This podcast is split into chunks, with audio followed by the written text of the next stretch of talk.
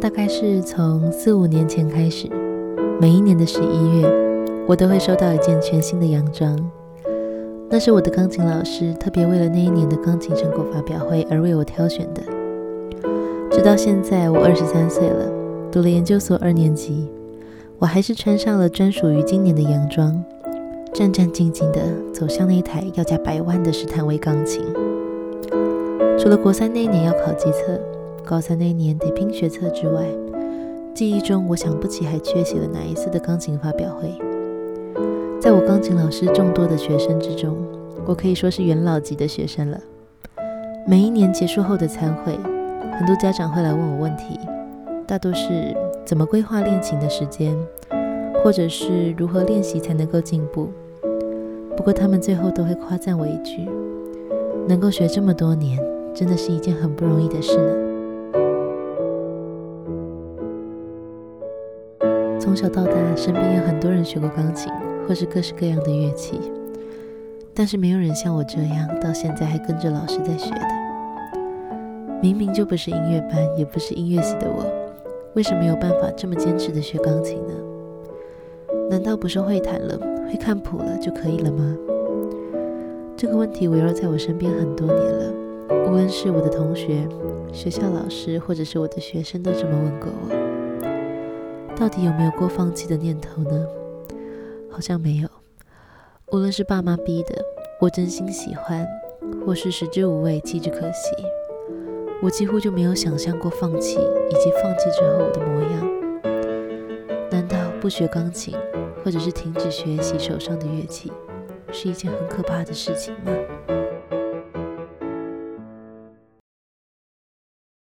嗨，大家好，我是严廷翰。我学钢琴学了十年，到现在还在学。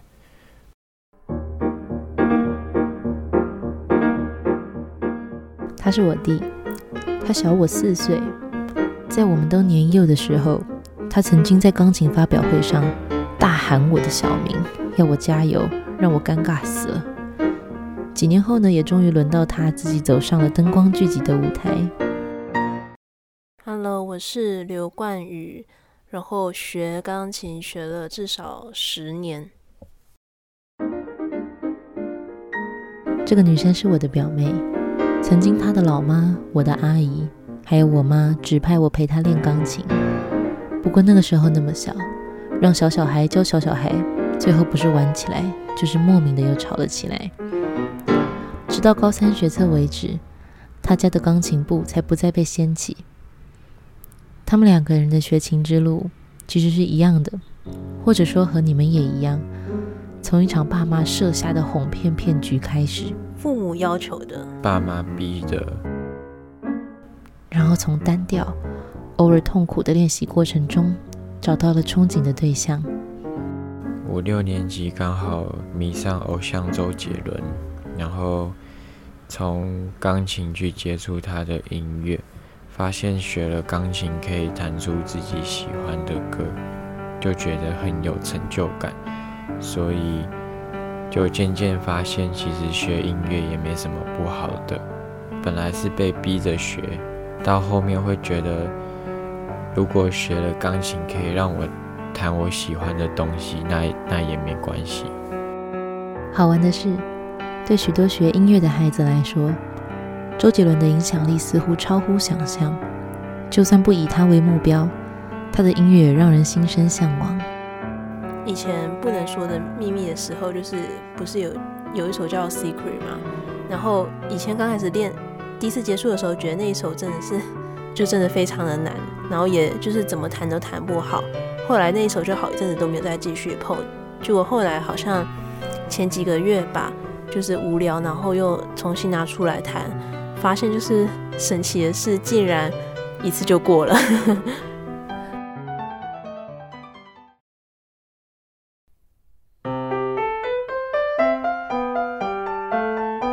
曾经有个亲戚的小孩缠着我教他弹琴，他的妈妈只是笑着跟他说：“学钢琴呢，就是刚刚那首歌要重复练习一百次，这样你也没有关系吗？那个孩子瞪大了眼睛看着我，一脸不可置信。我不确定自己到底有没有过一首歌练习一百次的经验，我只能说，在我枯燥难熬的练习过程里，总是有好的事情发生，给我再一次练习的动力。好的事情就是有一年的钢琴发表会，就是我们老师每一年都会年底都会开一个演奏会，就是让所有学生都上台表演。然后那一年好的经验是，就是我弹完之后，下一次上课，老师就说，在台下的有一位音乐老师觉得。我弹的不输音乐班的学生，我就觉得，就是觉得很很很骄傲，觉得有有弹对东西。如果你觉得这个理由听起来太伟大了，或许下一个自发练习的契机会让你轻松一点。主要是因为以前是学就是那种古典的曲目，后来到国中之后。就是有一次，就是听，就是有次听到比较就是那种流行音乐的钢琴曲。那后来就是，就有一方面是觉得，因为 流行钢琴曲，就是因为流行歌大家都比较听过，在班上就是也比较容易，就是以此打入话题，以及就是各种友谊圈。所以后来就是，就是比起以前练传统的那种。古典乐曲，后来就会比较自发性的练这种流行歌曲，这样子。有时候我们耗费了大量的时间和体力，却依然无法突破眼前的难关。这样的苦涩啊，往往让人萌生放弃的念头。又或者呢，因为环境的改变，有更重要的事情必须先处理，只好把钢琴先搁置在一旁。高三开头，因为那时候就要准备学测了。在我过去的经验里，就算练习的很苦、很累，眼泪鼻涕都要滴在钢琴上了，却也不会特别想要放弃。就是有时候会，当然会练琴练到很烦，然后到，但那都是就是每一次接触新的新的曲子的时候，会觉得又要练一个新的，然后有时候可能。升降符号比较多，我觉得变得很复杂，所以练的时候就会比较心烦气躁，就是会觉得学这些干嘛？哎、可是到后来，等到真正练起来之后，整个乐章弹下来，就会发现它的呃旋律、音乐性，所以所以其实这当中也不会有特别想要放弃的事的想法。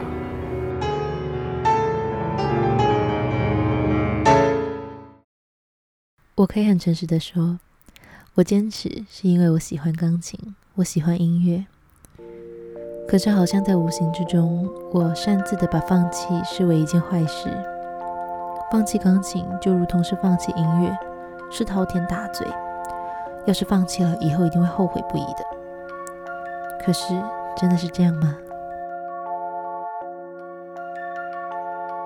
到现在是。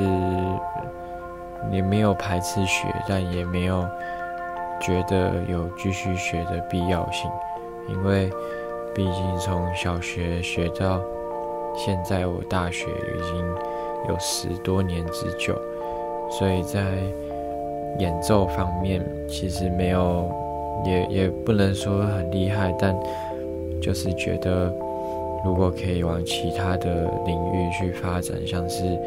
编曲或是作曲方面去学，我会比较觉得有意义，就是不用再去单一的练就怎么去演奏一首歌。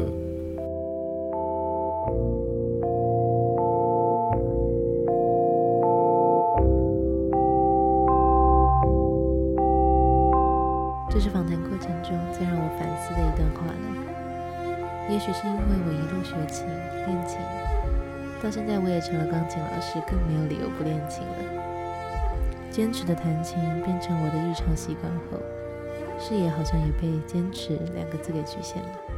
可能看到就是别人弹，或者是网络上的那些影片，就是偶尔还是会觉得有点羡慕吧。因为毕竟自己钢琴虽然说学了十年，但是一直是很随便学，就是没有办法像他们弹那么好。可是后来也觉得说，就是之所以学测完没有再继续学钢琴，也有很大一点是，嗯。到了大学之后，就是其实找到了其他更喜欢的兴趣或领域，不是说从此不喜欢钢琴，或者是就不听那些钢琴曲目，但是就是变成说，与其把它变成就是可能人生很人生中很努力奋斗的一部分，它现在是变成比较像是我的兴趣以及消遣，所以也没有什么觉得遗不遗憾的感想，就只是觉得说。哦，就是就是生命很必然走到这里会经过的道路。与其说放弃是一种结束，倒不如说它是一种继续。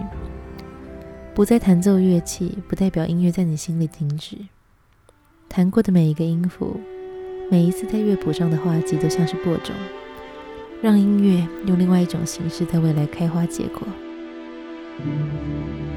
我是喜欢音乐没有错，但是是不是一定就是用可以把钢琴弹得很好这件事情来表现？我就觉得，就这也不一定的。就是我觉得我就算喜欢音乐，我还是可以从别的地方，例如说，我还是会经常去听很多古典音乐会，或者是嗯、很常就是听一些其他的那种钢琴家的。CD，虽然我对于学钢琴没有到很大的兴趣，但是我还是从弹的那些曲子里面去认识到很多很好的曲子，就是尤其是后来就是很喜欢，就是很喜欢电影，有一部分也是因为以前在弹钢琴的时候有弹到很多那种电影的主题曲、插曲，觉得很好听，然后就喜欢上。如果用一句话来为今天的故事总结。我想那句话应该就是：音乐不会让你亏损吧。无论你是否持续的学钢琴、学音乐，请相信你用心弹过的音符会在未来等着你。那个未来也许是往音乐的殿堂迈进，像是作曲、编曲，或者创造一个新的世界等你摸索，例如电影。无论如何呢，音乐都让你成为了比现在更美好一点的人，不是吗？今天的故事在这里要告一段落了。在这里要特别谢谢我的两位受访者，感谢他们用自己的故事给了我全新的体悟，也祝福无论是还在学音乐，或是曾经学过音乐的朋友们，都能够谱出属于自己音色优美的未来。